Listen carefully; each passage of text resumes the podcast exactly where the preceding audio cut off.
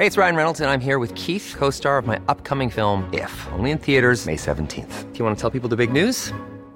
All right, I'll do. Sign up now and you'll get unlimited for $15 a month in six months of Paramount Plus Essential Plan on us. Mintmobile.com slash switch. Upfront payment of $45 equivalent to $15 per month. Unlimited over 40 gigabytes per month. Face lower speeds. Videos at 480p. Active Mint customers by 531.24 get six months of Paramount Plus Essential Plan. Auto renews after six months. Offer ends May 31st, 2024. Separate Paramount Plus registration required. Terms and conditions apply if rated PG.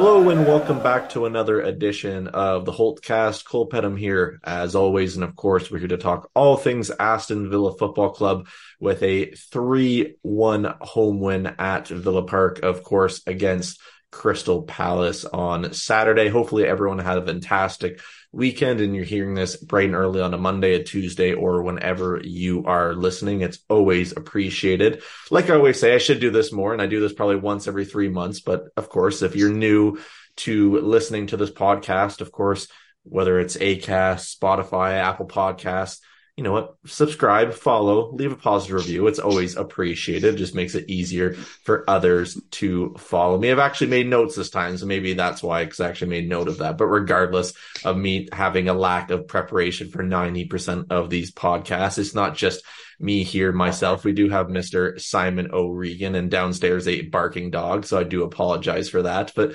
Simon, how's it going for you? Yeah, not too bad, thank you. I'm just, I'm just taken a little bit taken aback to hear that that you've made notes. That that's not what we do on this, is it?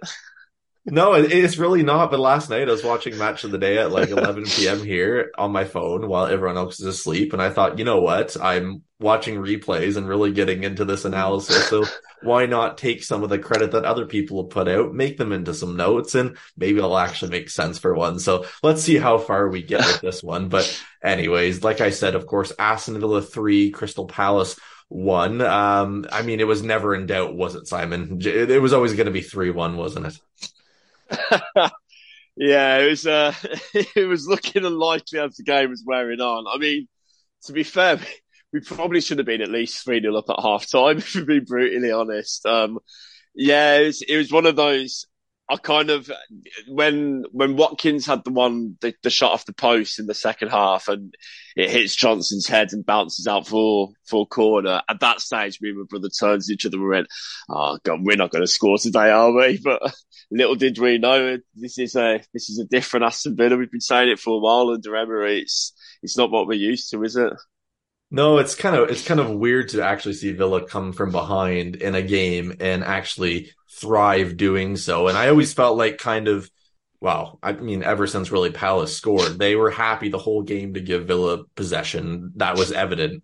And we've seen Villa under different management, whether it's Dean Smith, the other guy in between, or previous to that, where we've had spells of possession, but so slow and there's really no urgency and we're really not doing much with it. And I mean, it, it's kind of harsh, in my opinion, for what I've seen on social media, because, you know, everyone on social media makes sense and isn't reactionary.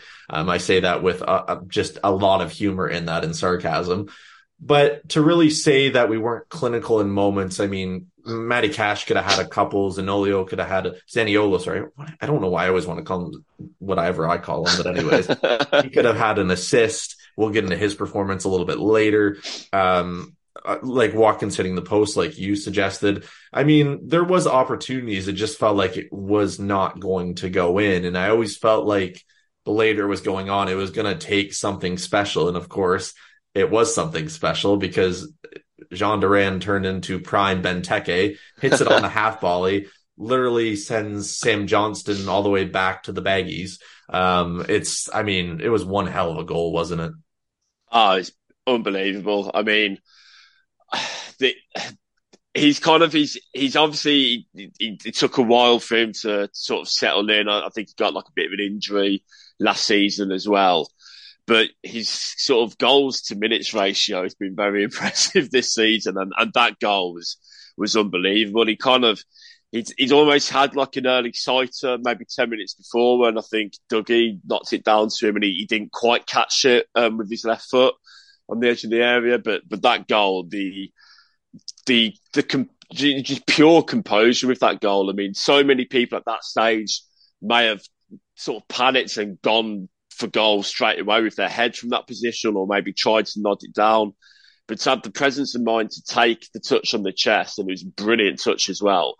But it was how quickly he hit the ball. Like that ball, it, it, it seemed like it, it hadn't. I mean, it, did bounce and it was rising, but it almost seemed like it was that quick that he, he hit it before it even bounced. And I think when you look at it, you know, the ball's, it's not flown off into the top corner. It's gone straight into the middle of the goal, basically. But I think he's just hit it that quickly with that much power that the keeper's got no chance. And yeah, you, like you said there, it's, it, it kind of reminds you of that Benteke goal. I think it was against Norwich a few, good few years ago. And you kind of, me and my brother, when we were chatting, um, even before he'd scored that goal, like we, we kind of like says, there's shades of Benteke in Duran that you can see, and you kind of because he's so big and powerful as well. You, it's always easy to forget that he's still only 19. Like he's he's very very raw, very young, and you can see that he's raw. You know there there are mistakes that that he makes and, and things that he doesn't quite get, but there's so much potential there. And that goal was just such a great strike, and really really pleased for him because you know, we obviously there's there's a lot of talk about should we have sold Cameron Archer, should we have got someone else in, and you know that I I do still think that we maybe have left ourselves a little bit light, but he's starting to show signs that okay, there is an alternative to Watkins now. You know, there is another. We can put two of them up front. We can put him with Diaby playing off him. Like there's there's signs that there is another option for us, and he'll probably get more game time in sort of the Conference League games and Carabao Cup games, which will bring his developers on even more. So yeah, really pleased. But like you said as well, it, it was getting to the stage where we needed something special to get us back into that game. When you look at those chances missing that first half. Well, it just kind of felt like typical Villa didn't. And of course, we're not going in any chronological order here because, of course, Crystal Palace did score in the 47th minute, uh, Mateta. Um, a lot can be desired from that. Defensive lapses, lack of coverage. Emi Martinez slipping. I mean, it was just kind of Villa of old summed up in one move, really. But really, Simon, when you look at that, it's. I, I want to give Palace a little bit of credit because they clearly came with a game plan. Of course, Roy, Roy Hodgson wasn't there through illness, of course. So hopefully he's feeling better soon. I, I, did see weird things on social media where apparently a couple of Crystal Palace outlets kind of broke that and people lost their minds about them wishing him better health. I, I, I don't know. Anyways, that's just social media for you now. You get jumped on for being nice. But regardless of that, they came with a game plan. It was clear and evident and it was working. But I mean, once that goal goes in, like we said, we thought it needed something special in that game to really break through.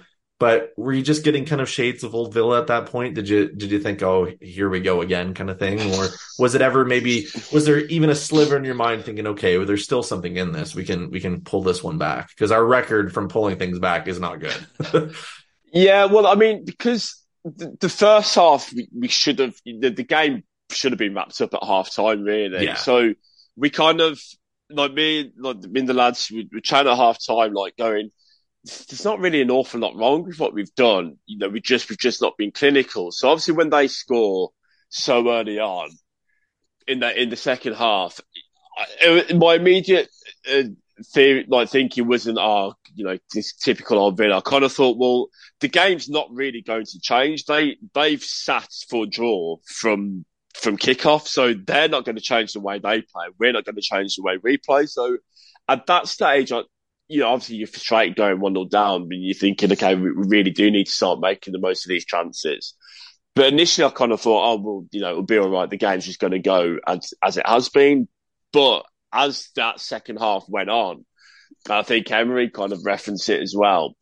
We kind of lost a bit of structure and, you know, Palace then had maybe two really decent chances to, to try and finish that game off. I think, I think Eze in particular has, uh, there's the first one that he had where, um, I think he just took a heavy touch and Martinez came out and got to the ball. But there was one where I think Doucouré slips and like chips in through and he tried to lob it over Martinez. So they, they got more chances on the counter than they had in the first half.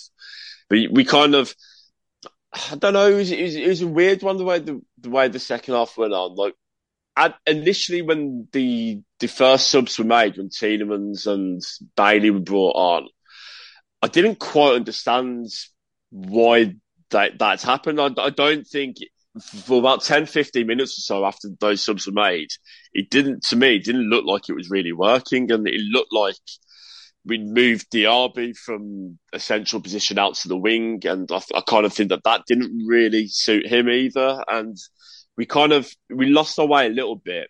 But what I did quite like as well, and I, I was saying it um, to my brother afterwards, that, and like I'll caveat this with saying that we're clearly not on the level of Man City.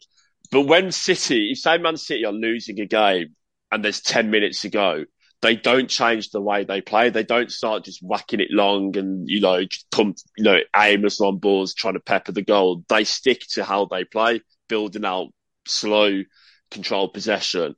And to be fair, we did do that. And it, it was frustrating at times because, you know, you're getting into the last 10 minutes, you're 1 0 down and you kind of, it's that football fan instinct in you. Think, oh, just just get it up there, just just get it in the box. But I, I, do quite like the fact that they actually did try and stay playing the way that Emery wants us to play, and eventually, you know, we took that moment of magic from uh, from Duran to, to obviously get the equaliser. But once that happened, we kind of it, it was like it clicked back into gear again, and it was like, okay, right, we we can smell blood. We know there's a win here, and then the way that we that we do play, passing it out, playing through the lines, you know, it, it paid dividends in the end. But yeah, it was there was like a 15, 20 minute period after they scored where it did kind of think, oh God, what's happening? well, I mean, it would be typical Villa to feel like that. If we didn't feel like that, it'd be very odd. But you are right in saying that. I mean, how many times have Villa been trying to claw back in a game from as long, for as far as I can remember. Of course, you can remember that much longer with your long aging wisdom. But regardless of that, um, I'm glad I clawed that back because I was going to screw it up even more. But regardless, um, you, you do sit back and you think, okay, what are we going to do from probably like 75, 80 on? And typically it would just be swing into the box and maybe you get a glancing header, maybe one goes wide and you think that was the moment, but 90% of the other efforts are nothing or it doesn't even make it into the box and it's just frustrating. And I, I can kind of empathize with some people in terms of why it's frustrating to see us doing the same thing. Now, to get to the substitutions, it, it is kind of hindsight is a beautiful thing because as soon as Tielemans came on, I honestly I thought he wasn't really that impressive for the first 10, 15 minutes, to be honest. A few wayward passes looked kind of out of pace, looked like he really didn't fit into the system at that moment. But as football fans, what do we know? Because of course, out of those substitutions that were made, out of the four, of course, Two of them end up scoring. So what do we really know? Of course, Leon Bailey coming on the 57th minute, scoring the third goal. Tielemans coming on, of course, replacing Kamara. I mean, let's talk about that for a minute, Simon. I mean, what did you make of that change in particular? I didn't think Kamara really had that great of a game, and I feel like he's kind of been going through a little bit of a, a slump lately. I, I don't know. It just he hasn't seemed to me as tidy on the ball as he was last season. Maybe he's still kind of getting into that form. It is early days this season, but kind of with that substitution, it is a major one to kind of make because he is a statement player in that midfield. Yeah, he. I, I think.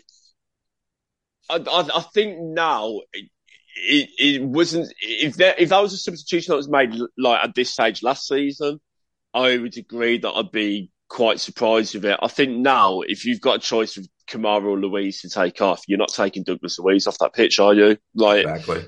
And and I think I think Kamara was it, it was an interesting position that he was playing yesterday. Because I, I, mean, I don't know if you noticed, but it, it looked like he kind of quite often was dropping back to almost make a back three with Matty Cash bombing forward. So it was a bit of a different different position for him, really. And I think it, it, it's one of a player like Kamara against a team like Crystal Palace, the way they played yesterday. It's kind of it's going to be difficult for them to stand out as having a good game because they're not really going to have an awful lot to do in terms of what his strengths are. You know, breaking up play, uh, intercepting passes, uh, you know, breaking up the opposition attacks. Because Palace just had zero interest in, in entering our, our half of the field for the majority of that game. So it was, and I think it kind of Emery probably recognised that, which is why Cash was allowed to go forward so much and have Kamara sort of drop back in there. So I, yeah, I kind of, I, I get where you're coming from when you kind of say that you maybe you didn't think he had the best game, but I don't. It was one of those games where he's always going to struggle to stand out in a way. And I think once we went 1 0 down and you've got to make a positive change, for me, then it kind of made sense. If you're going to bring a midfielder off, you may as well bring the one who's, who's going to, you know, he's basically been playing as a back three and bring Tielemans on. So you kind of, I agree with you. I, I don't think Tielemans had the greatest first 10, 15 minutes of that game. But I mean, you know, he, he certainly made up for it with, with uh, two key passes in stoppage time, didn't he? Well, it just kind of came out of nowhere. I kind of felt like this substitution kind of even uh, initially slowed Villa's play down even more. Tielemans isn't known for pace, of course, and in that position in that game, you're pinned in Palace's half, so it's not like you're running around frantically regardless, anyways. So, like, even with that substitution, I do get it in hindsight. It does make sense. Yeah. You are right with Kamara, too, of course. I think the thing with him that we didn't see yesterday is those splitting passes on the defensive line or yeah. anything like that. I think that's the one thing that was missing. And when you see Dougie Luiz intercepting the ball in the odd kind of situation as well, that probably takes the limelight even further away from Kamara as well. But kind of moving on a little swiftly, I guess, from that and making myself not look too wrong, let's go to Pau Torres for a second because I do think it's really unjustified for. I know he's basically been on the pitch for or caused. What am I trying to say here? Um, some people want to say he's caused a goal every game, essentially, or something that has led to that from his side. I mean, yesterday, I guess you could make that evidence, but the fact that I can't remember the exact stat, but he basically had, I think, what was it, like half the amount of passes that the entire Crystal Palace team had yesterday. Like yeah. when your defender is doing that, Simon, you know he's doing a good job. I think for me, and let me know what you think. I just feel like we're not insulating him well enough. I, I think he just needs that protection. I don't really think Luca Digne provides that on the left. And at times, I still feel like we're trying to. I mean, of course, um, when we're playing a different back three again from the last game too, that's going to throw him off as well, and that's not going to be a, a fully cohesive back line too. So becoming a two with, like we said, with Kamara kind of come becoming a three at times. What did you make of his performance? And do you think there's anything in that, or do you think it's maybe just him needing more time from a defensing defensive perspective, coping with the Premier League?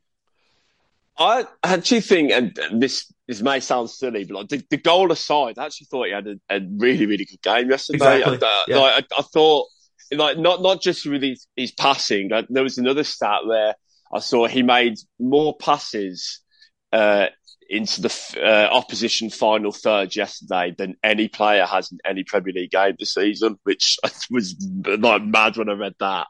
But um, but not, not just from that point. I thought defensively he he read the. I thought he read the game really well. Like made a lot of good interceptions. Um, you know, nicking the ball off people. The the goal itself, it was. I've seen him get like a lot of criticism on online for it, and he did make a mistake for it. But so did Lucas Digne, so did Konsa, so did Martinez. You know, there, there was four players that, that were wrong exactly. there. Digne was way too high up the pitch. Torres does get turned too easily. Konsa doesn't come across, and Martinez is unfortunately slipped. So you know, it, it was a, it was a number of people who made the mistakes. I think, and look, we we all know well, the, the players should know now that that Torres he he's not as physically he's not as physically imposing as Mings, Konsa, or Carlos. You know that is an area of weakness in his game, and he's not as quick as them either.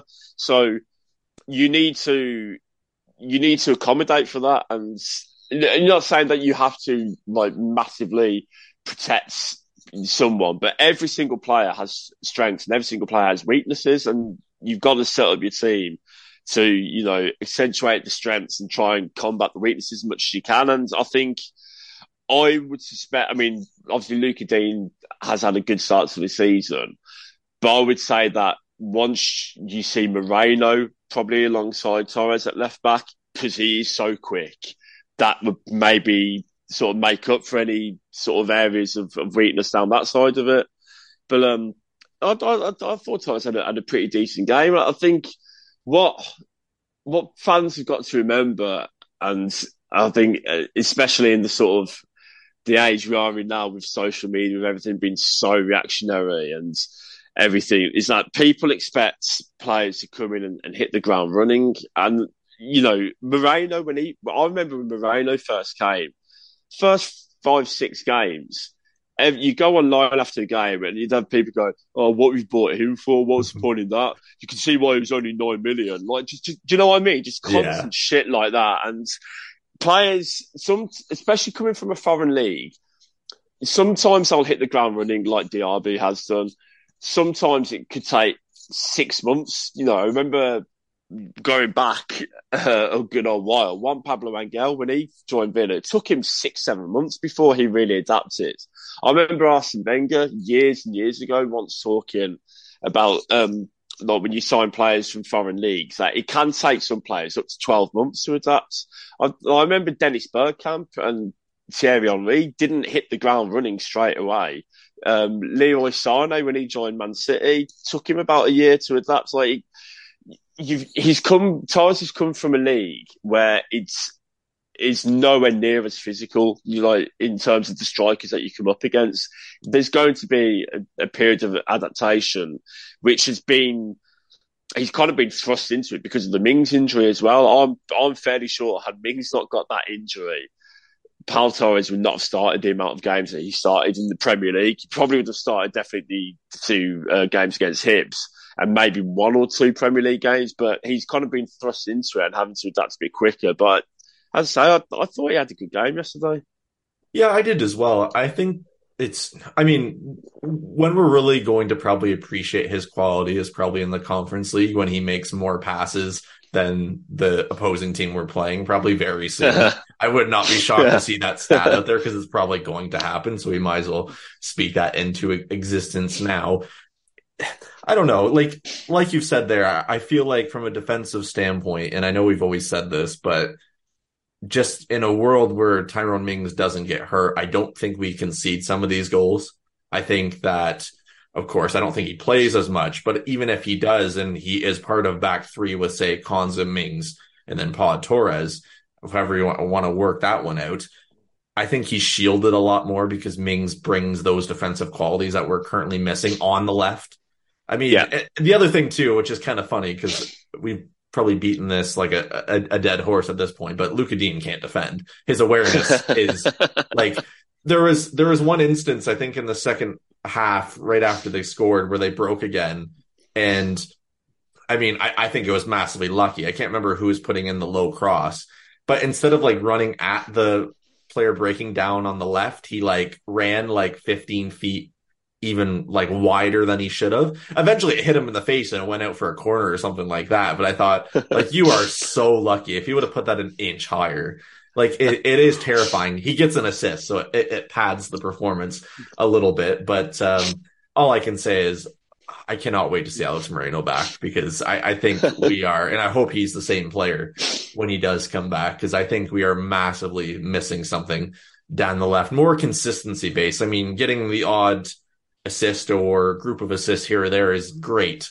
for a left back. But um, if that's your main objective as a left back, it's a little terrifying at times. Because I mean, I'm I'm not I'm not trying to be discouraging towards Lucas Digne, but him playing Man City scares the hell out of me. Well, this is it. I, I think it, it, it depends very much on your opposition. Like to be fair, like the game yesterday, a team like Crystal Palace who are going to sit in deep and not leave much space in behind, you're probably going to get more from Lucas Digne than, than Moreno because is very good at, um, you know, he's very good cross of the ball, but very good like crossing from deep as well. Where the team, you're playing a team that's just going to sit back and not leave much space, then your crossing angles are more likely coming in from from a deeper position, whereas against you know a Man City or a, team that's at least got to come out and have a go at you, then Moreno is obviously clearly a much better option because of his pace and because of his ability getting in behind and taking people on.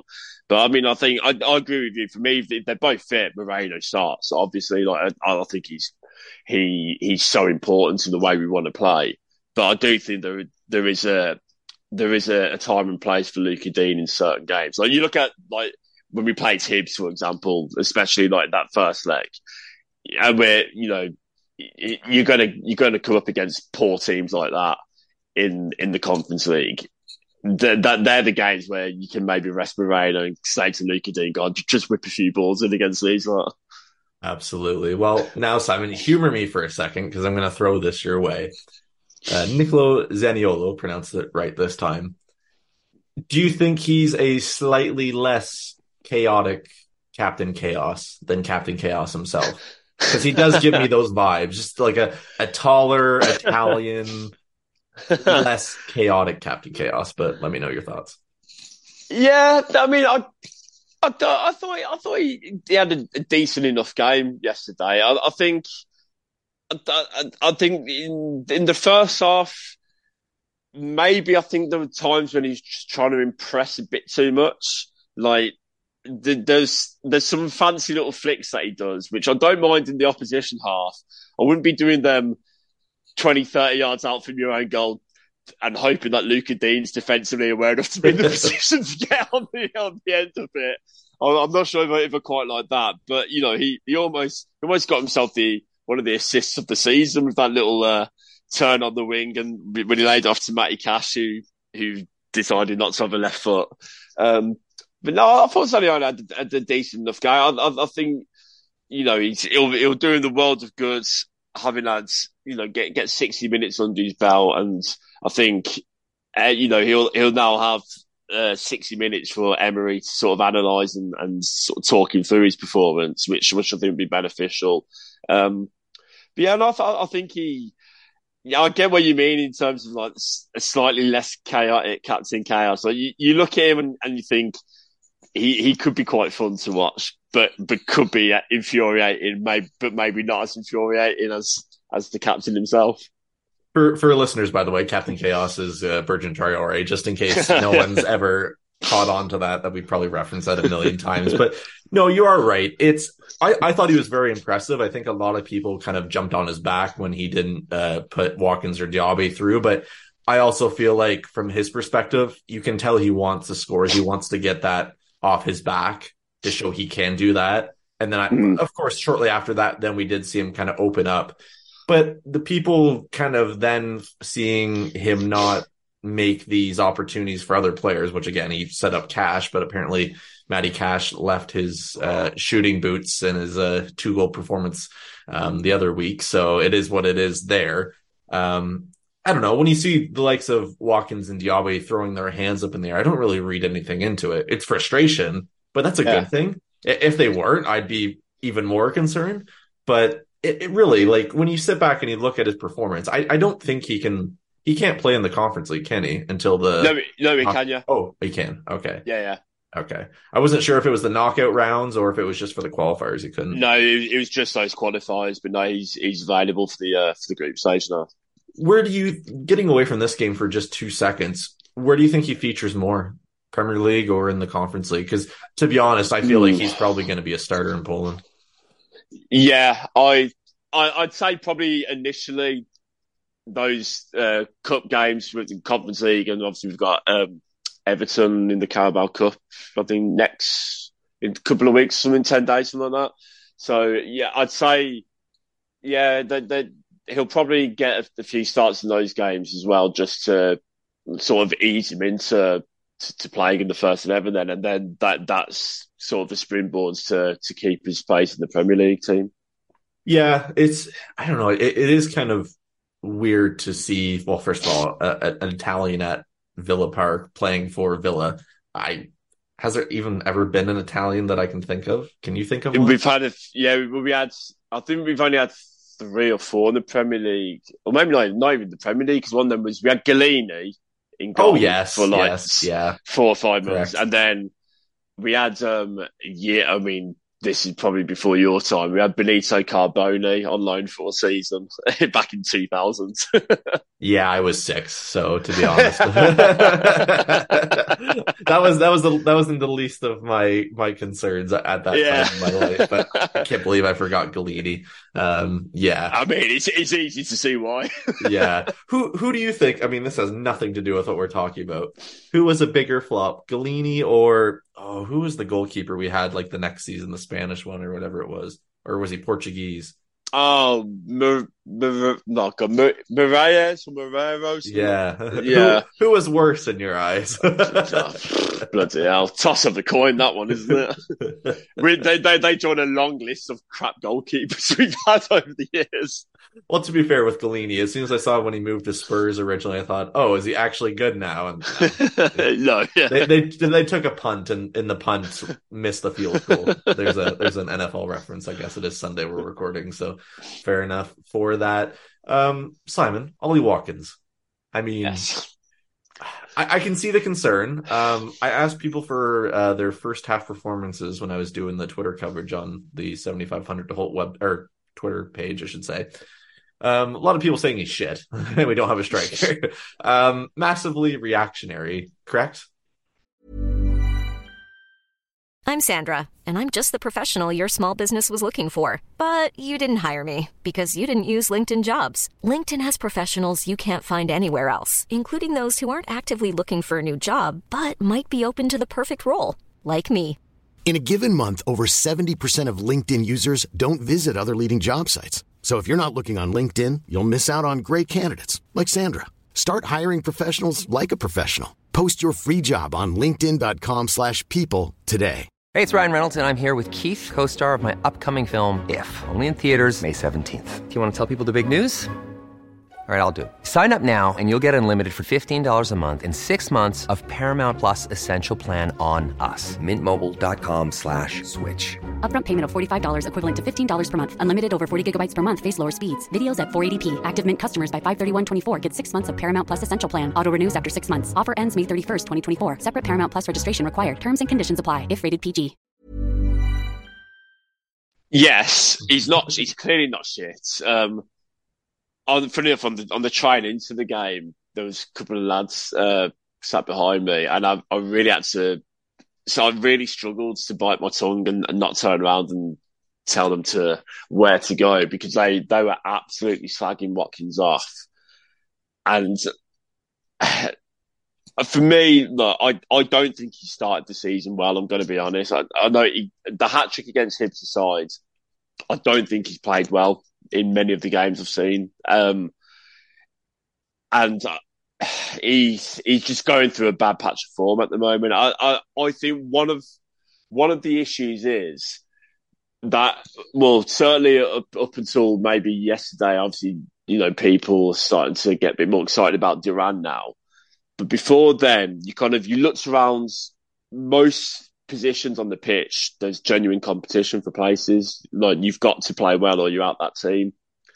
There isn't really that up front. Like Watkins knows pretty much he's going to start every week, and I think I think that can lead to slight issues. I mean, look, we're big fans of Watkins on this podcast, and he he does have like he does offer a lot of qualities but he's missed a lot of good chances this season. Like there's there's no point trying to hide away from that fact. Like you kind of you looked at that one in the first half yesterday when he's he's gifted the ball and he's through one on one. I mean that that's so poor not to sit that away. And then a few minutes later, um, I think it was Matty Cash drilled in a cross, and he just kind of like sort of half stuck a leg out at it. And yeah, like I I kind of turned to my brother at that stage and I said, like, I said, look, I love Watkins. Uh, I said, if I'm being brutally honest, that's why Callum Wilson gets called up for England and Ollie Watkins doesn't. Like, like, I, I, and I, again, I'm saying this as a, as a fan of him, and like, I think he's he's a really good player, and I, I think we would struggle to replace him with someone as good. But he is not clinical. Like, once he gets one goal, goal and he goes on a streak, then he becomes bloody the most clinical striker in the world. but when he's in a drought like this, they, they're not even half chances; they're big chances that he misses, and and it that that is going that could be a problem. I'm not saying it definitely will be, but that that could lead to issues as the season goes on. But I don't really know what else you can, you know, with essentially it is what it is. It's not an awful lot you can do unless Duran now has obviously started the season well. Whenever he's come on, he's looked impressive and he's got goals. So maybe there is competition now, but he he desperately needs a goal, Watkins. Yeah, like even with the effort he had yesterday when Palace absolutely fell apart at the, at the back. I mean, Johnstone did make a good save. We have to give him that. But even when you watch it back, he had so much space. He could have taken yeah. two, three, four more touches and got a lot closer. I know that then closes down the angle a bit. I know that's the argument, but then it probably would have opened up an angle to the to his left as well, facing Johnstone. It, it so. was such a time shot as well, wasn't it? Really? Yeah. no, it, it, it was a shot of a man who looks like he's like feeling some real weight on his shoulders. Like was, that, that wasn't that wasn't a confidence try. You can tell he's not feeling it when what you can always tell in, in general when strikers aren't feeling it because in that circumstance for me, you just blast that. You, yeah. He's, but he's trying to place it. And that's yeah. the issue. He he's trying to the, the difference of when to actually do and prioritize essentially yeah. how you it's like that. yeah it's like so so focused on trying to make sure get this shot on target rather yes. than like you say just fucking leather it into the back of the net. You've yeah. been gifted. You've been. Gifted. I'd rather he missed it. it. To be honest, I'd rather he just smashed it and then it went like an inch over the post or something. At least, yeah, yeah. At least it shows have some conviction. Yeah, yeah. Uh, but I mean, that's kind of always been the thing with Watkins too. When has he ever been extremely consistent throughout an entire season? He's, I mean, every striker does, or you, yeah, or your Erling Haaland as well. So if yeah. this is Watkins, hopefully, yeah. fingers crossed, getting it out of the way early then we're laughing because to be honest, I thought at the start of the season, if Duran scores maybe I'd say five to seven goals in all competitions this season, we'd be laughing. What he has, what two in the Premier League, and does he have two in the Conference League already? Uh, one in the Conference one, League. One. I can remember yeah. the first leg. So, I mean, he's already yeah. at three in all competitions. he's probably going to hit at least ten, I would say. Um, yeah. If he literally, I know we talked about this as no, earlier, really has nothing to do with um, the context of the game. But if we do have another Benteke, I think we'll be very happy. Yeah, yeah. but you know, Watkins, he he, he win, wins the penalty though, doesn't he? He does. Let's talk about it. I mean, yeah, it was it was next on the docket, anyways. it, I mean, if you are a Palace fan, in some, I mean, if if this happened to Villa, you'd have to admit, Simon, part of you would probably feel a little bit hard done by, slightly. I do think it's a penalty. But I, I honestly, Jen, I'm, like I, I, I tweeted uh, like a clip of it like last night saying like genuinely amazed by Palace fans' reaction, and it's had uh, it's, it's had it's had a, a, few few reactions to, to, that tweet. I can tell you that. but like, I like honestly, he doesn't touch the ball until after he trips Watkins. I it's I, I, I honestly, I, I, I'm really, really struggling to see where there's any sort of debate about this. On Match of the Day last night, uh, I mean, the, the, their analysis was pathetic, to be honest, on that game. But they, they all said that it was harsh. But like, I, I, I don't. I, maybe I, have just got claret and blue tinted specs, and I'm, I'm missing something that everyone else is seeing. But as far as I'm aware, you can't slide in on someone from behind, take them out, and then kick the ball away, and that be a fair tackle. Like, I, I, yeah. I, I really don't get it. I don't understand why the referee was told to go and have another look at it. And I mean, I thought the referee was was shit yesterday. And oh, this, he took so long for that yeah. decision too. It was easily what five minutes. Yeah, easily. But well, but I, so I'm amazed that that he actually stuck to his guns on that yeah. one. But I mean yeah, like, I, if I if that if that was against us, I'd be furious at the defender for lunging in like that in the last minute of the game in, in the penalty area. Like it, it, was it was a stupid challenge, a rec- silly challenge to make, and he he doesn't he doesn't get the ball. I mean, I've seen some people trying to claim I I can't see it myself, but some people are saying that he stood scrape the top of the ball just before he took he takes Watkins out and then clears the ball away. But to me, that's that's not winning the ball. Watkins is still in control. Watkins is still going to get his shot away until he's taken out. So I, I, I honestly like, and it's it's easy to say this as a Villa fan. Like people say, "Oh, of course you're going to say that because he's gone for you." I, I I'm really really struggling to understand what what any sort of controversy is meant to be about this. Is for me, it's as clear as say that that's a penalty. I do th- like I do agree. I think it's a penalty, but I think there's different factors. Like normally a striker probably would have noticed pressure coming on and probably pulled the ball away a little bit further because then he's going to feel the contact and go down.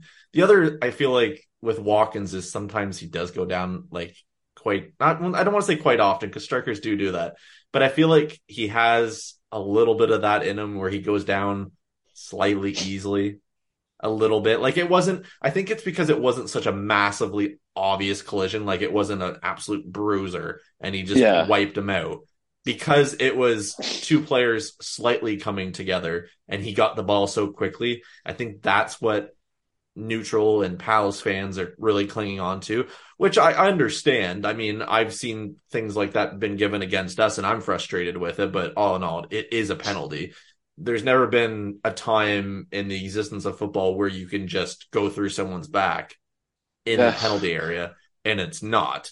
So fair enough. The one thing I will add on to that too, though, I mean, first of all, I think it was it the Palace defender was it Richards? Yeah, that, yeah. I mean, he did not have a good game. Let's be honest. he almost scored on his own goal too. Um, earlier on when there was one whipped, and he had no clue where that was going as well. But I mean, do you think it was a good thing that Dougie stepped up instead of Watkins? Because I thought, okay, you can break Watkins's poor form in the Premier League now, but do you really want to risk it on a game? I kind of like that we didn't. there the ruthlessness to that where I feel like last year it would have been the op- the the opposite. Yeah, well, I mean, like it's. I mean, Dougie's the penalty taking now, isn't he? That's his Thank third God. one this season. He's, he's, yeah, yeah. But I mean, yeah. I mean, there, there's there was no one else in that stadium you'd, you'd want uh, with the ball on that spot than than Douglas Luiz. He, I mean, I, I, I tweeted last night as well. As with each passing game, like generally, he's moving up and up the list of like my favourite players I've seen play for Villa. Like, I, I, I think it's like it's ridiculous how underrated he is outside of Villa Park. Like, I genuinely think he's one of the best midfielders in the Premier League. He, he's so good. He controls games now he he's and he's just got such a cool head. Like there, there was absolutely zero doubt in my mind that he wasn't going to score that penalty. And yeah, you're right. If, if I'd have if I'd have seen them try to be kind and give Watkins a chance to get his first league goal of the season, I think I'd have had a heart attack.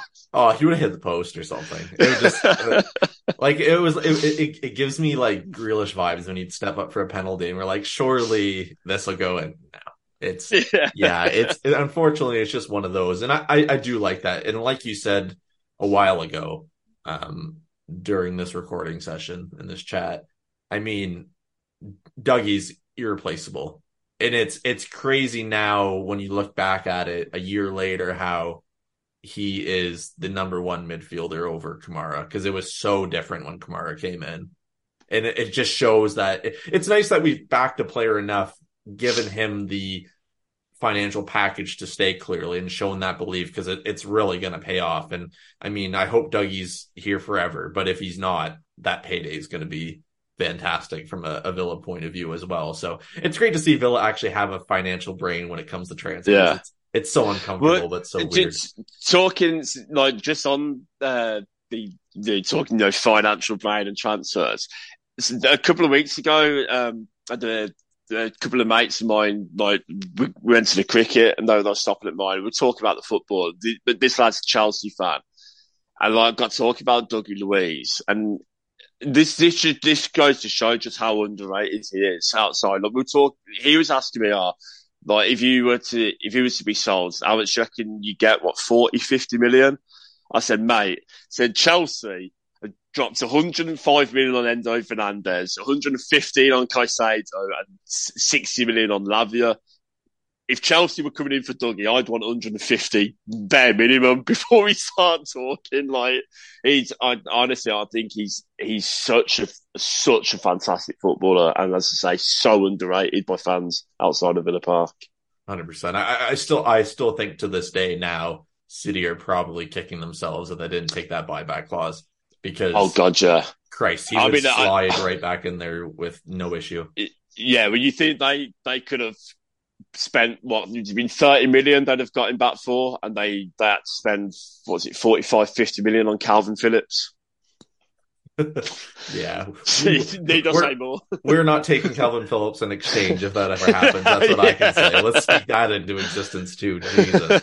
Um, but anyways let's get over to the three word reviews on Twitter. There were um, a few of them. I know they're not as popular the popular these days as they used to be but I feel like X or Twitter or whatever the hell will be called tomorrow um, isn't as it used to be with with obvious evidence as to the interaction with a lot of uh, bigger accounts these days. But regardless we still had nearly 30 of you. So thank you for getting involved. So of course you can tweet us in the future at 7500 Holte usually it goes out a few minutes after the final whistle. Uh, it's always a good laugh. Some people go over the top. Some people are, are pinpointing accurate things. Some people give me the title for these podcasts. Thank you very much because it saves me a lot of overthinking and guesswork when I'm recording in the evening. But regardless of that, uh, let's start with uh, USA villain. He has two, or she. I don't know. I shouldn't. I shouldn't gender um, specify. How rude of me. Um, saying I have two character building win, and the second one is worried about Watkins. Um, Aston Villa group therapy. Um, that would be maybe a very good group for some people. Uh, bad, then good. Nigel WV, superbly successful substitutions. Simon, say that five times fast, please. Uh, uh, Abu Dhabi Villa, crash, bang, wallop. Uh, Sarah Osborne, never leave early. Dave DeGurnier, Torres distribution superb. Brad Wolf, last minutes destruction. Uh, Paul Waterfield, three minute warning. Uh, let's go to uh, David Bladden, goals on film. Um, Burton Villain, hmm. Duran here, bang. Uh, Simon Palmer, home comforts continue. Um, let's see here. Plus sized volleyball dad question mark. Interesting name. Um, poor Sam Johnstone. What a name. Wow. Um, Aussie villains, Monty Mash. okay. These are some fantastic names. Are we dreaming? Question mark in all caps. Uh, Simon H, a great comeback. And let's do, uh, two more. Um, we'll do, uh, Seamus, AVFC, Hendo, Duran, the man, um, and Andy O'Neill saying uh, Van fucking tastic. So I think that's hmm. the perfect way to leave it. But Simon, I'll throw you under the bus first. Why I scour my mind for something creative. What's your three word review? Well, just before I give mine, just listen to those. The, the one said poor Sam Johnstone. Yeah, just brief, brief. You want to quickly touch on that.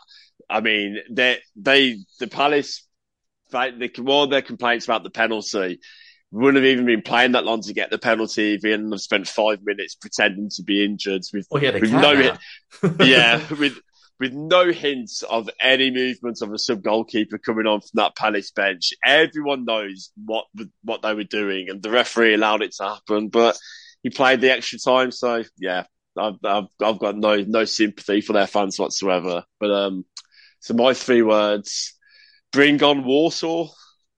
Fair enough of course, Simon is going. So, um, yeah, we hopefully should have him back in a couple weeks when he's sobered up at that point. I do imagine. Um, three words for me, and I think this will be, well, I mean, I put this on the 7,500 account yesterday.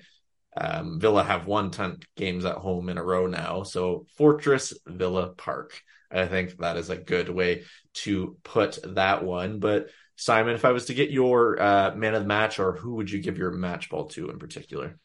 Uh, Moussa Diaby. I thought he was the best player on the pitch by a mile. He's you look at him, and I kind of I can't really work out why someone like Liverpool or Arsenal didn't take a punt on him a, a year or two ago when they were linked. He's I think he's just such a phenomenal footballer. That that goal that he had disallowed, it's, oh. it's almost it's a crime that that should be given as offsides because that the pass, the touch, the finish, like you you see the goal of the season contender ruled out because he's got uh, bigger boots than than the last Palace defender. But uh, yeah, no, Moussa Diaby, I thought he was he's hit the ground running and he was excellent again yesterday literally when he scored that i just said it loud wow we're actually really good.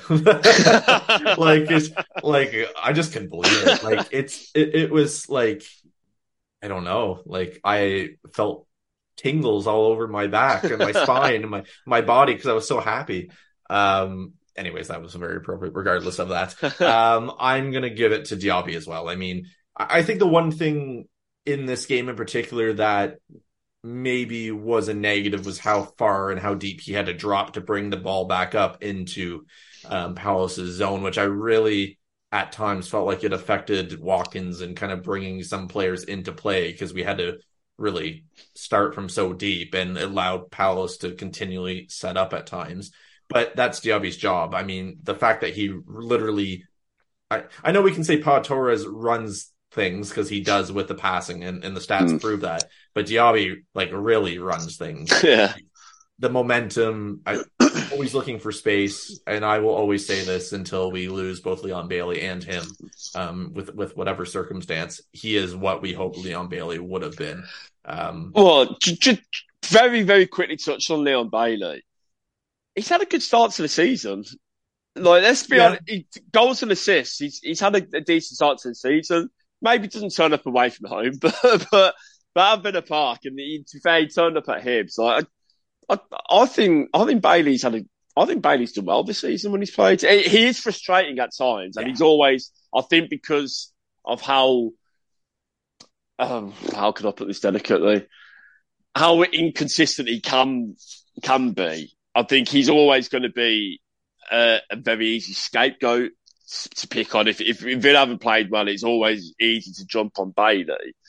But I think you know, let's give credit where it's due. I think he's, I think he's had a really good start to the season. Absolutely. I mean, I was very annoyed when Diaby's goal was ruled off, ruled off for offside because I have him in my FPL team. I have yeah, I yeah. and he's a great differential. So I thought, oh my god, like this, I'm so glad I didn't get rid of him and make the move to James Maddison because that's what I was going to do. Because uh, everyone's doing that right now.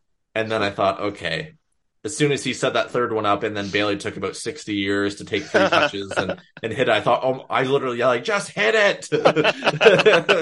so it's nice to get the assist points at least. But yeah, uh, this is going to be a weird season for Leon Bailey. I think we're still going to absolutely dog him sometimes, and he's going to yeah. end the season with like 15 goals and like 10 assists in all competitions or something.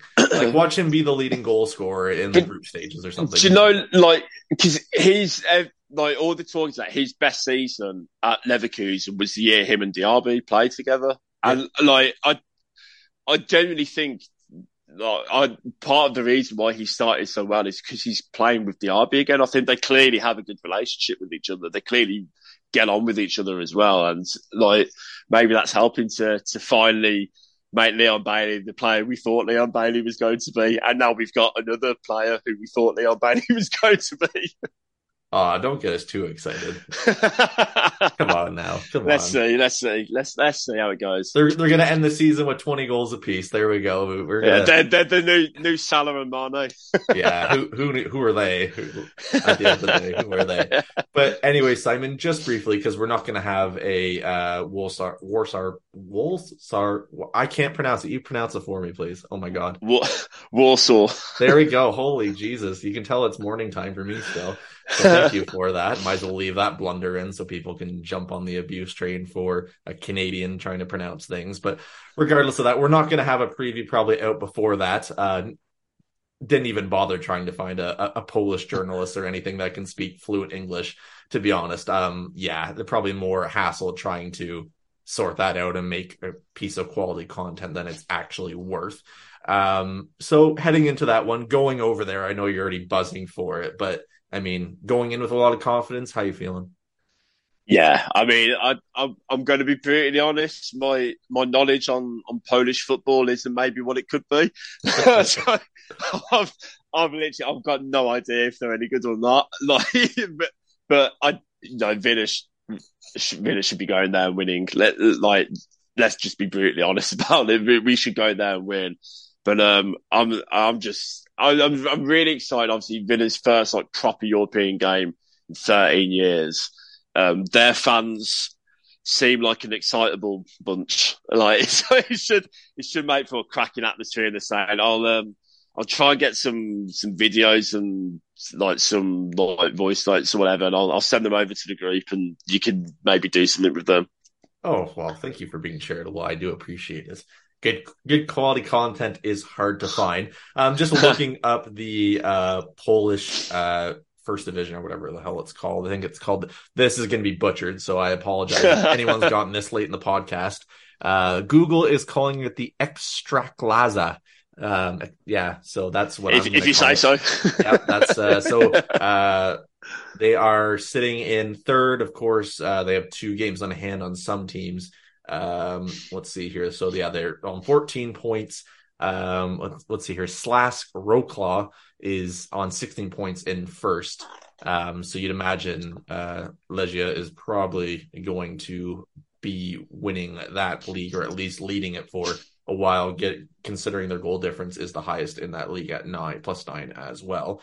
Um, yeah, just looking at these names, wild names. The only one that I really can pull any familiarity out of is like Poznan. Um, yeah. yeah. So yeah, I mean that that's really kind of my knowledge on it as well. But all in all, if you're looking for any particular insight into who is good for them, you probably don't want to come to to this space. But uh, they have a, a, guy named B Kramer, uh, Imuchi up front. Uh, Josu is how I'm pronouncing it. Um, Ribeiro is their left back there you go. I think that's all you need to really know in this. Let's be honest, no Villa fan's is going to know anything about this side. It's just going to be a good away day.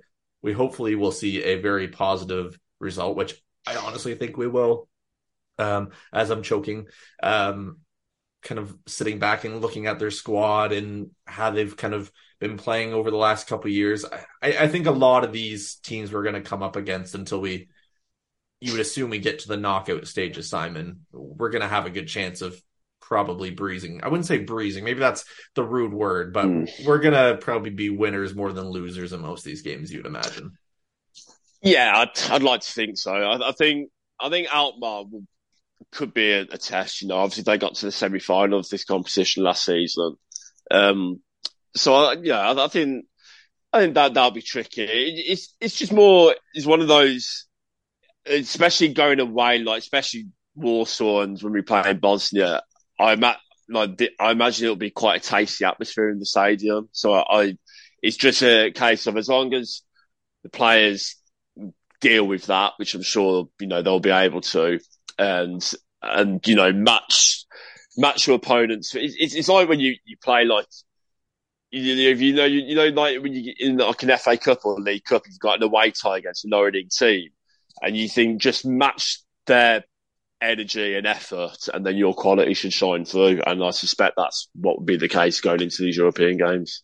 Yeah, I mean, we don't have to come up against Rapid Vienna at any time during this competition, so we should be okay. but like, it, it's really like, I mean, as Villa fans, this is what we've been waiting for for a long time. For the likes of me and Seb, this is really the first that we can experience as deeper Villa fans, hoo ha, hardcore, yeah. you know, um, part of those groups, um, apparently to some. If you're not hardcore enough, you're not good enough. But regardless of that, but I mean, for the traveling supporters like yourself, it's all for the away day experiences, the atmosphere. Like these are memories for a lifetime. Who knows? Maybe Villa in Europe for the next two, three, four, five, forever years. I mean, we can only hope, or maybe it's another five or ten. We don't know. It's it's just one of those things where we really have to kind of appreciate what we have because as Villa fans, we're not that good at doing that, are we? Yeah, oh, definitely. Yeah, like like you say, it's like it's it's something I for for years and years. Like when the last time we were in Europe, I was kind of a, a bit too young in terms like just financially. I wasn't able to really go and do it and then you know having to wait 13 years you're like oh come on. But i just all i wanted to see go to a game in europe seeing villa play and so to be able to the we managed to get tickets uh, when they when they went on sale to season ticket holders on thursday and there was still a few hundred left. My brother managed to to to get online and get them quickly. Is, is I'm just so so excited for it. And like you said, like mem- just like memories that that will last with you for for a long, long time. So I, I cannot wait. Absolutely. Well, Simon will also be in the Netherlands uh, for the Alkmaar game. Of course, no tickets available as of yet. I don't think. No, But no. You know what? If you're listening to this in the future, or you're thinking, I want to set Simon up with some tickets, please do, so then we can have more content. If not, you will find him in Amsterdam, and he may or may not uh, be returning home for an extended period of time. Uh, so we'll have to wait and see. And yeah, just before we were just going to finish this podcast, I realized that we didn't actually get to uh, people's questions that they sent in on Twitter. So if you're still sticking around at this part of the podcast, which to be honest, for some of you, I'd be shocked because we've kind of gone off the rails for the last 5, 10, 20 minutes. Uh, regardless of that, a few of you did get involved. Of course, like I said, you can tweet us at 7500 to Holte. I'll try to do this more where people can pose questions and we will discuss them. I think we've discussed a couple of these a little bit, but uh, Simon, we'll start with this. We'll get your opinion. Uh, Nick Price Thompson writes in and, he's asking Is the squad now too lightweight with a sea of games heading our way? Um, overall, I don't think it is. I, I think up front we are, like as as we've discussed. You know, we've in terms of strikers, you've only really got two, like Duran and Watkins. So that that is that is quite light. But we only we only really tend to play with one up front and one off them. But I think and the rest of it, I, I think we're reasonably well set. To be fair, I mean, obviously the Mings injury and the Buendia ones, you know, we, so we, you know, we're out them for the rest of the season. But Ramsey will be back pretty soon. Moreno's back in training. Um, I suppose Diego Carlos, there's been no real words at all about what's happened with him, what's wrong with him, how long he's out for. Um, but you know, midfield options, we've we've got, we've got quite a few midfield options. Um, you know, obviously Dendoncker's back uh, back fit now has you know come on briefly in the, the last few games. So, I, uh, yeah, no, I'd, I'd say that in general, I think we're we're reasonably well set. Maybe just a little light up front. Then you know Zaniolo can play off the striker. Diaby can play through the middle off the striker. You can play Bailey through the middle if you want. You try Traore. So I think we're probably okay. You you always want every football fan always wants you know that extra or just one or two more players and, and we'd be set. And like every single fan says that at the end of every transfer window. So no, I, I think I think we'll be okay. We I, we don't need any more injuries though. Like I think we've had enough of there, but I think we're all right. Yeah, I do too. I think, like, I mean, and as Villa fans, are probably used to this now. I mean, the only concern is probably if Ollie Watkins goes down, what happens. But I mean, Duran's producing, like you said, Diaby can play up there. I mean, you do have Captain Chaos that can maybe get into the mix a little bit, and Leon Bailey too. Like, there's ways to compensate for it as well. We're scoring more as a committee, and we have been for the last couple seasons now consistently. So I think that's what we're going to have to expect going forward, and it's not really a bad thing. Um, I'm more concerned for teams that have one player scoring all their goals than a team that has four or five, six players scoring. So at the Yeah. end of the day, um, it's honestly a good sign more than anything because I mean we've seen Villa sides lean on one player in the past. Um, in a number of cases, um, I can think Benteke with the the massive draw against QPR when he basically scored all those goals. Well, actually, basically kept us up for what three seasons essentially. yeah. Um, we can of course think of Grealish, and I mean, there's players before that too, probably as well. So, anyways, um, that's that. Let's go to Quinn here. We've kind of discussed this a little bit, Simon, but he's asking, or basically stating first, uh, some teams will come and do what Palace did to us, sit in, and it's up to us to break them down and not get caught on the counter. Uh, will we see this a lot more, especially against lower half league teams coming to Villa Park?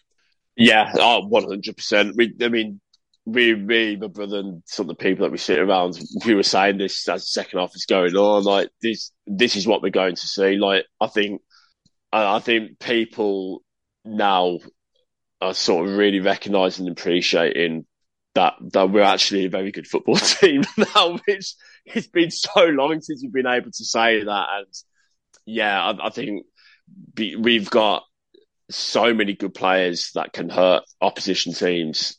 We are going to see definitely.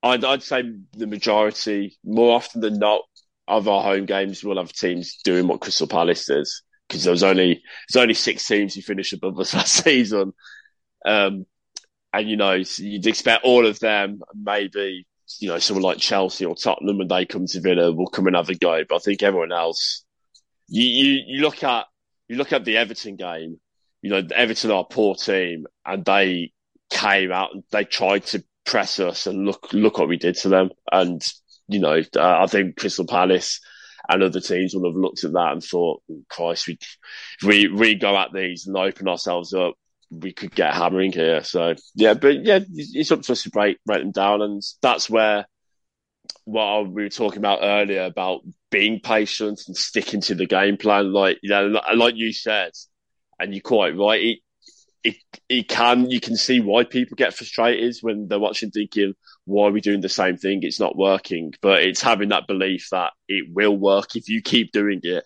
And you look at the first half yesterday, you know, as, as we've said before, we should have probably been 3 0 up at least at half time. And that was from doing that. That was from playing the way we play. Like it, it does work. We just we create the chances just didn't take them. So yeah, it's something that we're just going to have to get used to. But I think we're more than capable of of, of breaking teams down.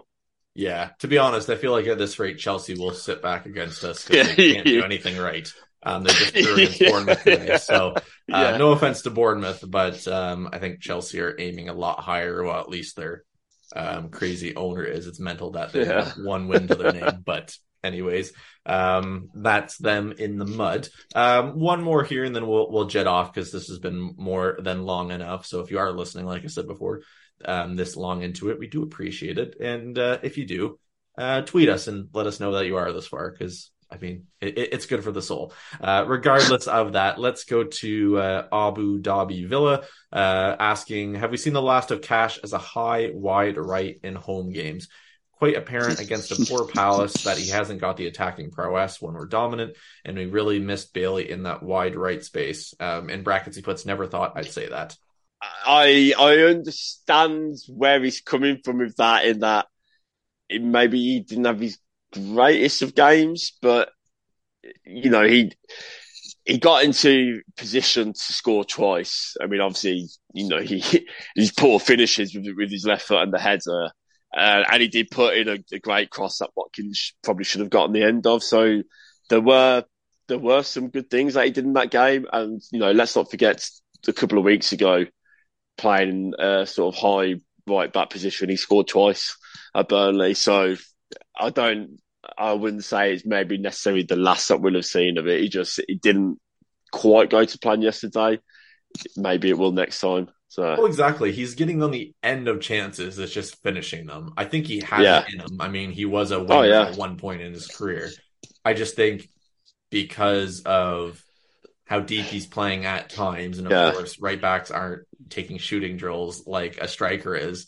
I, I think you will score more. Um, I mean, at, at, the same time as saying that, Leon Bailey, as much as he's scored a few goals this season, um, has been probably more inconsistent historically since yeah, joining what, Villa. So, I mean, what what I would say about that question, We to be fair, there is a valid point to it, and we were saying it yesterday, is that especially in the first half, there was there was a number of times where Cash was like that sort of out boy, you know, Torres sprayed out to him, and you kind of you almost wanted a right back who, when the ball comes to him, his first touch is forward and driving into that space. It, it did seem like he was always trying to cut back or looking for someone to, to play a ball back to. Where, where there were there were, for example, say if, if it was the other way around and it was you know, uh, Diego Carlos spraying it out to Moreno on the left. You know that first touch is 10 yards in front of him and he's running onto it and driving into the box. And Cash didn't do that when there was opportunities yesterday. So I do understand. I, I do understand. I think there is some validity to, to the point that was made, but maybe slightly reactionary to say, oh, is that the last we're going to see of it? Yeah. But I, I, but I get I where he's coming from. Yeah, I don't think it is just because of the way the schedule is running and how thick and fast it's going to come. Yeah. You're going to see players in positions that we're probably going to question a little bit. But I mean, we saw that with Cash and he scored two goals. So at the end of the day, um, there is proof in that pudding, um, whether, whatever kind of pudding it is. All, all, all we need to just remember is just let's just have full trust and faith in Unai Emery. He knows what he's doing. Yeah, he makes a good pudding. So now that that's how you end the podcast. that is how you end the podcast. The second attempt at this, you guys won't be hearing the first one, but regardless of that, we will leave things there. Thank you all for listening. It's greatly appreciated. Like I said at the very start, um, if you're listening and you're not subscribed on whatever um, podcasting platform you're listening to, be sure to subscribe, leave a review. It's always nice. A, a nice review too. Um, that's appreciated as well. And of course, you can find Mr. Simon O'Regan on X or Twitter or whatever you want to call it at Si O'Regan. You can tweet me or X me at uh, Talk Aston Villa. What a stupid platform name, but anyways. Um, of course, at 7500 Holte is the Twitter handle as well. If you want to send any thoughts, questions, concerns, whatever into the podcast, you email us, holtecast at gmail.com. Just make them very nice and polite, please. Of course, if you want to write anything for the website, contribute, throw a piece on there to get your thoughts, express your opinions, uh, pose questions, and interact with other Villa fans, of course, you can email that to 7500 to Holte Main at gmail.com. I don't think I left anything out. If I did, I do apologize. Oh, yeah, www.7500toholte.sbnation.com is the website as well. That would be helpful. Uh, you can tell I'm doing this earlier on a Sunday than later, so my mind still is a little frazzled, but we'll leave it there. And don't forget, up the Villa.